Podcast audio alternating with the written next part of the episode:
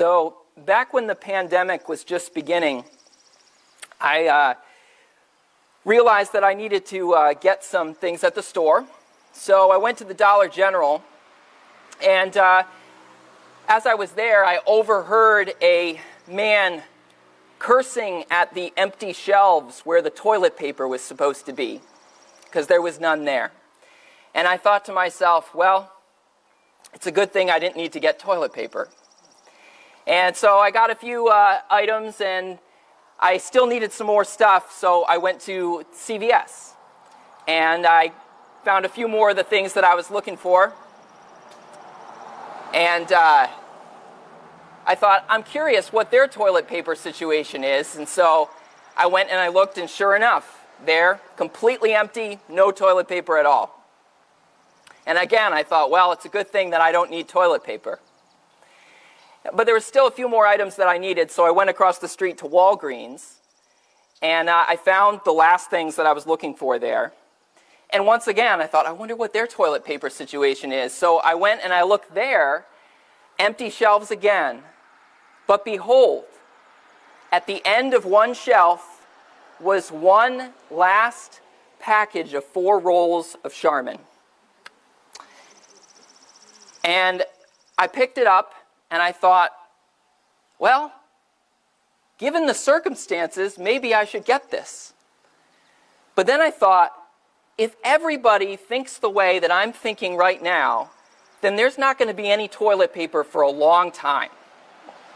So I put it back, and then I went and I got in line, and literally like 20 seconds after I put that roll back, it was gone because I noticed when I was standing in line, I looked behind me and there was a, a, a, kid probably in his late teens, and what was he holding but those four rolls of Charmin?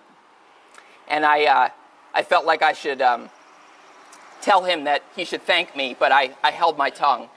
But I thought it only lasted a few more seconds after I put it down, right?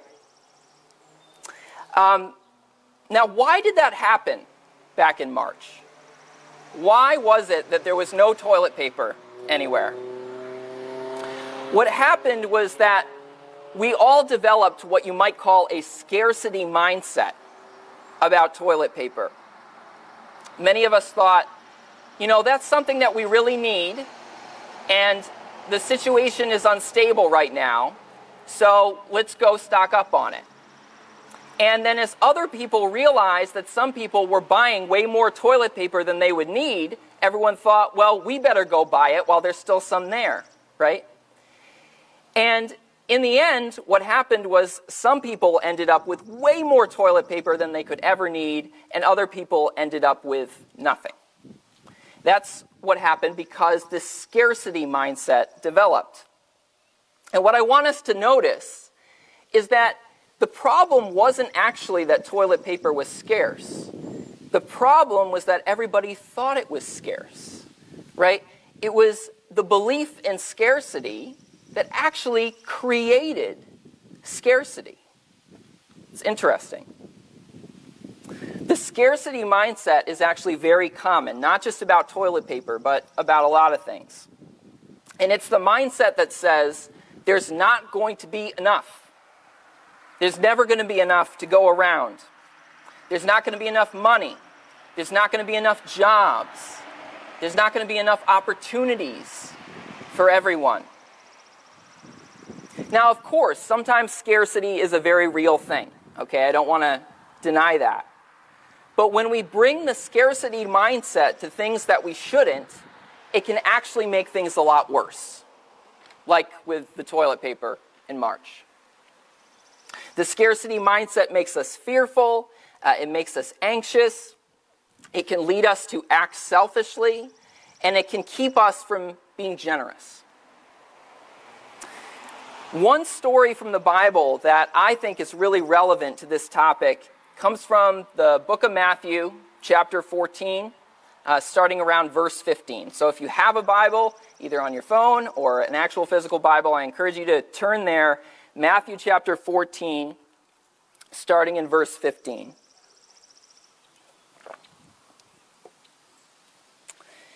Now, this is what's known as the feeding of the 5,000. probably a very familiar story to many of us, uh, but I want us to, to think about it through the lens of this concept of the scarcity mindset. As evening approached, the disciples came to Jesus and said, This is a remote place, and it's already getting late. Send the crowds away so they can go to the villages and buy themselves some food. Jesus replied, They do not need to go away. You give them something to eat. We have here only five loaves of bread and two fish, they answered. Now, at this point, what would the scarcity mindset say? The scarcity mindset would say, we better not tell anyone about these loaves and fish. We better keep them for ourselves, right? Because we don't have very many. But fortunately, that's not what happens. Bring them here to me, Jesus said. And he directed the people to sit down on the grass. Taking the five loaves and the two fish, and looking up to heaven, he gave thanks and broke the loaves. Then he gave them to the disciples, and the, the disciples gave them to the people. They all ate and were satisfied. And the disciples picked up 12 basketfuls of broken pieces that were left over. The number of those who ate was about 5,000 men, besides women and children. So I want, to, I want us to take a moment to appreciate how remarkable this is. Uh, this is known as the feeding of the 5,000, but that's not entirely accurate. If you heard that last verse there, uh, you, you ho- hopefully noticed that it says that the 5,000 was 5,000 men, but there were actually women and children there as well. Uh, in those days, when you had a crowd, you only counted the men in the official count. I don't know why. That sounds silly to me. Very patriarchal society, uh, but that's the way it was. So it's not unreasonable to assume that the actual crowd size would have been closer to 10,000, right? Probably about double that. And for perspective, uh, Gampel Pavilion, where the basketball games are played at UConn, that holds 10,127 people. So this is kind of like all the people in Gampel Pavilion on a full house night being fed by uh, five slices of pizza and two pretzels. And not only that, but there's 12 piles of pizza and pretzels left over afterwards.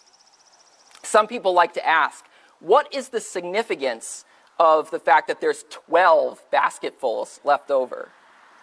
And what I like to say is the significance is that there were 12 basketfuls left over. we don't need to look at the number to try and find extra meaning. The point is that Jesus has provided in abundance, right? there's a lot more left over than they started with. Now, it should go without saying, this was a miracle. Okay, this was a supernatural event. You don't start with five loaves of bread and then have 12 basketfuls left over after feeding 10,000 people unless something supernatural has occurred. Something supernatural has occurred here. And the, the main point of this miracle is to illustrate the fact that Jesus is Lord. Okay, that Jesus is not bound by the constraints of the natural world. He's, he's not bound uh, by that order. He is Lord over creation. Creation doesn't, isn't Lord over him, it's the other way around. Uh, that's part of the whole point here.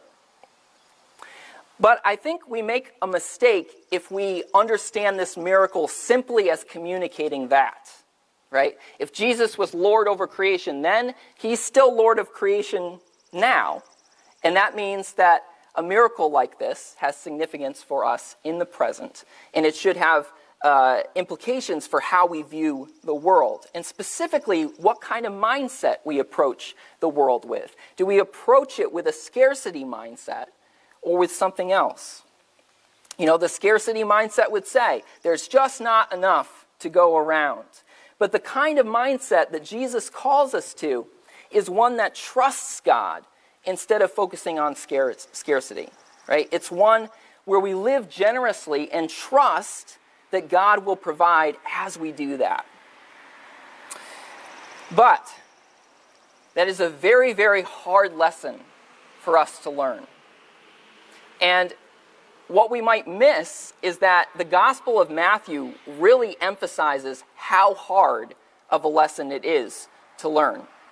You might not know this, but did you know there's not just a feeding of the 5,000 in the book of Matthew? There's also a feeding of the 4,000. So if you just look ahead in your Bible just a little bit, uh, chapter 15, starting in verse 32, uh, it's like deja vu. So, chapter 15, starting in verse 32. Jesus called his disciples to him and said, I have compassion for these people. They have already been with me three days and have nothing to eat. I do not want to send them away hungry, or they may collapse on the way. So, once again, same problem that we had in chapter 14, right? Now, what do you think the disciples would say at this point? You'd think they would say, Oh, Lord, we know where we can get some food. All we need is just a little bit, and then you can multiply it, just like you did a couple days ago when you fed 10,000 people. Uh, but that's not what they say, right? They say, Where could we get enough bread in this remote place to feed such a crowd? Gee, I wonder. Where could we get that? It's like the feeding of the 5,000 never even happened for them. But anyway, Jesus replies, uh, How many loaves do you have? Seven, they replied, and a few small fish. Now that's interesting, right? Because last time, how many loaves did they have? Five. So they're doing even better this time. They should be like, oh yeah, we're going to have like 40 leftover basketfuls this time. Uh, but no, they, they still haven't seemed to ca- catch on. They're still uh, stuck in the scarcity mindset. Jesus told the crowd to sit down on the ground. Then he took the seven loaves and the fish, and when he had given thanks, he broke them and gave them to the disciples, and they in turn to the people. And they all ate and were satisfied. Afterward, the disciples picked up seven basketfuls of broken pieces that were left over. The number of those who ate was 4,000 men, besides women and children. So, probably about 8,000 people. Once again, everyone has enough to eat, and there's even leftovers. Jesus has provided, and Jesus has provided in abundance. Now, you would think, okay, at this point, the disciples are going to get it, right? At this point, they're going to realize Jesus can provide. We don't have to worry about bread, right? That's what you would think. Well, look ahead, chapter 16, verse 5. When they went across the lake, the disciples forgot to take bread. Be careful, Jesus said to them. Be on your guard against the yeast of the Pharisees and the Sadducees. They discussed this among themselves and said, It's because we didn't bring any bread. Now, this is funny stuff here. I mean, we should, we should see the humor in this the disciples are so worried about not having enough bread that they just hear the word yeast and then suddenly they make this association in their brain that oh jesus must be talking about how we don't have enough bread and that's that's what's going on here. Which when you look at it in context that's absurd right? Jesus is obviously just using the word yeast because it's a metaphor for the teaching of the pharisees and the sadducees. It doesn't have anything to do with with food at all but they're stuck in a scarcity mindset, which leads them to have tunnel vision. They can't even think rationally, they can't even hear uh, what Jesus is saying to them. What they do here is kind of like, like imagine you go to the beach with a friend, and your friend says, Be careful swimming in the water because there's a riptide there. And then you think, uh, He's upset because I didn't bring enough bottled water. It's a complete non sequitur, right? But that's what the scarcity mindset does. When we're focused on something that we lack, we can't, we're not, we become irrational, right? We can only think about that thing. And actually, researchers say that that is what happens, especially with people who uh, struggle financially, is that they become so, so focused on the lack of money that they end up neglecting other things in their lives as well. They end up having tunnel vision about that one, that one problem. So, and the disciples are saying this, right? They still have this tunnel vision, even though they've experienced these two miraculous provisions of bread. Let's keep reading uh, verse 8. Aware of their discussion, Jesus asked, You of little faith, why are you talking among yourselves about having no bread? Do you still not understand? Don't you remember the five loaves for the 5,000 and how many basketfuls you gathered? Or the seven loaves for the 4,000 and how many basketfuls you gathered? How is it you don't understand that I was not talking to you about bread? Basically, you've seen me miraculously provide. You saw that there was an abundance afterwards. Why are you focused on this? Be on your guard against the yeast of the Pharisees and the Sadducees. Then they understood that he was not telling them to guard against the yeast used in bread, but against the teaching of the Pharisees and the Sadducees. Now, I think it's okay to laugh at the disciples. They're being pretty dense here. I think we are supposed to laugh at them. But this story shouldn't just make us think, oh, those silly disciples, right? This story should make us think the scarcity mindset is really hard to break out of. Really hard to break out of. And that should lead us to ask ourselves questions like, how am I sometimes like the disciples? How am I slow to trust God? How might I be enslaved to the idea that there's never enough, there's never going to be enough, and then influenced by the fear and anxiety and lack of generosity that comes from that fear?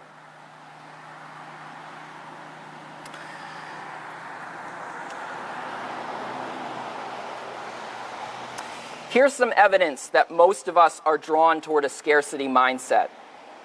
Uh, Michael Norton, he is a professor at Harvard Business School, and he's done a lot of research on the relationship uh, between wealth and happiness. And he claims that most people, no matter how much money they make, always think that they could be perfectly content if they were making two to three times more than they're currently making. And of course, they can't all be right right? Because if the person making 50,000 a year thinks they would be perfectly content with 100,000, but the person who has 100,000 a year thinks they'll be perfectly content with 200,000 a year, then clearly everybody's wrong, right? So, what that shows us is that we have this nat- natural inclination to think that happiness will come from having more, right? If we had more, then we could be totally content, then we could be free of worry, then we could be generous. But Jesus wants us to break out of that way of thinking. Rather than thinking, I don't have enough, he wants us to, to think, God can take the little that I have and then multiply it and turn it into a lot. I don't know about you guys, but one thing I feel like I never have enough of is time. Right? Amen? It always feels like there's not enough time. but I realized maybe I could use my time better if I thought of it like the loaves and the fishes in this story. You know, 20 minutes of time is not a lot. Just like five loaves of bread and two fish didn't seem like a lot. But 20 minutes of undivided attention, you know, with our kids or uh, praying or in scripture uh, or calling a, a friend and talking on the phone, those 20 minutes can have a profound impact if they're used well. Those 20 minutes can have an effect that multiplies in our own lives and in the, in the lives of the people that we're interacting with. And if we believe that 20 minutes can be like the loaves and the fish in this story, uh, then we will actually do worthwhile things with our 20 minutes of free time, right? If we don't think that 20 minutes is like the loaves and the fishes, then how do we use it? Well, if we end up with 20 minutes of free time, we usually like fritter it away, you know, scrolling on our phones or something like that. Same thing is true with money. You know, we might feel like we don't have a lot of money to give to those who are in need or to missions or to the church. But if we see our offerings like the loaves and the fish in this story, we're going to be more likely to give. We're going to be more likely to be generous, even if what we have to offer seems like a, a small amount. And when everyone starts thinking that way, you know, that a little bit God can still use, well, then what happens? People give to things and stuff happens, and it, it, it, it all accumulates and it makes a big difference. But if everyone thinks, oh, it's just a little bit, it's not going to make a difference, then nobody ends up giving. And then together, that makes a huge difference, right? The scarcity mentality says, I don't have enough, I'll never have enough. But the mentality that Jesus wants us to have is perfectly expressed by 2 Peter chapter 1 verse 3 his divine power has given us everything we need for a godly life. His divine power has given us everything we need for a godly life. God wants us to trust that what we really need to live the way that He wants us to live, that's been provided. We have that. But, like the disciples demonstrate in this story, that is a very hard lesson for us to learn. And I know that's true from personal experience because I am by nature a worrier. And the irony is that I can look back on my life and I can see time and time again that I have always had what I needed to live a godly life. I've always been provided for. And that doesn't mean life has always been easy, but ultimately, yes, I have had what I needed. But I can still look to the future with a scarcity mindset. You know, as soon as a threat comes and things are uncertain, I can start to fall right into this fear. There's not going to be enough, there's never going to be enough. And, and, and start living out of that mindset instead of out of a faith mindset. And then that scarcity mindset leads to anxiety, it leads to a lack of generosity, and it leads to tunnel vision, right? So this morning, I have a simple message. I just want us to hear God saying to us, I can take a little and multiply it. I am greater than any lack that you fear. If there's one sentence that I encourage you to remember from this message this morning, it's that. God saying, I am greater than any lack that you fear. I am with you. Do not be afraid my divine power has given you everything that you need for a godly life. Let's pray.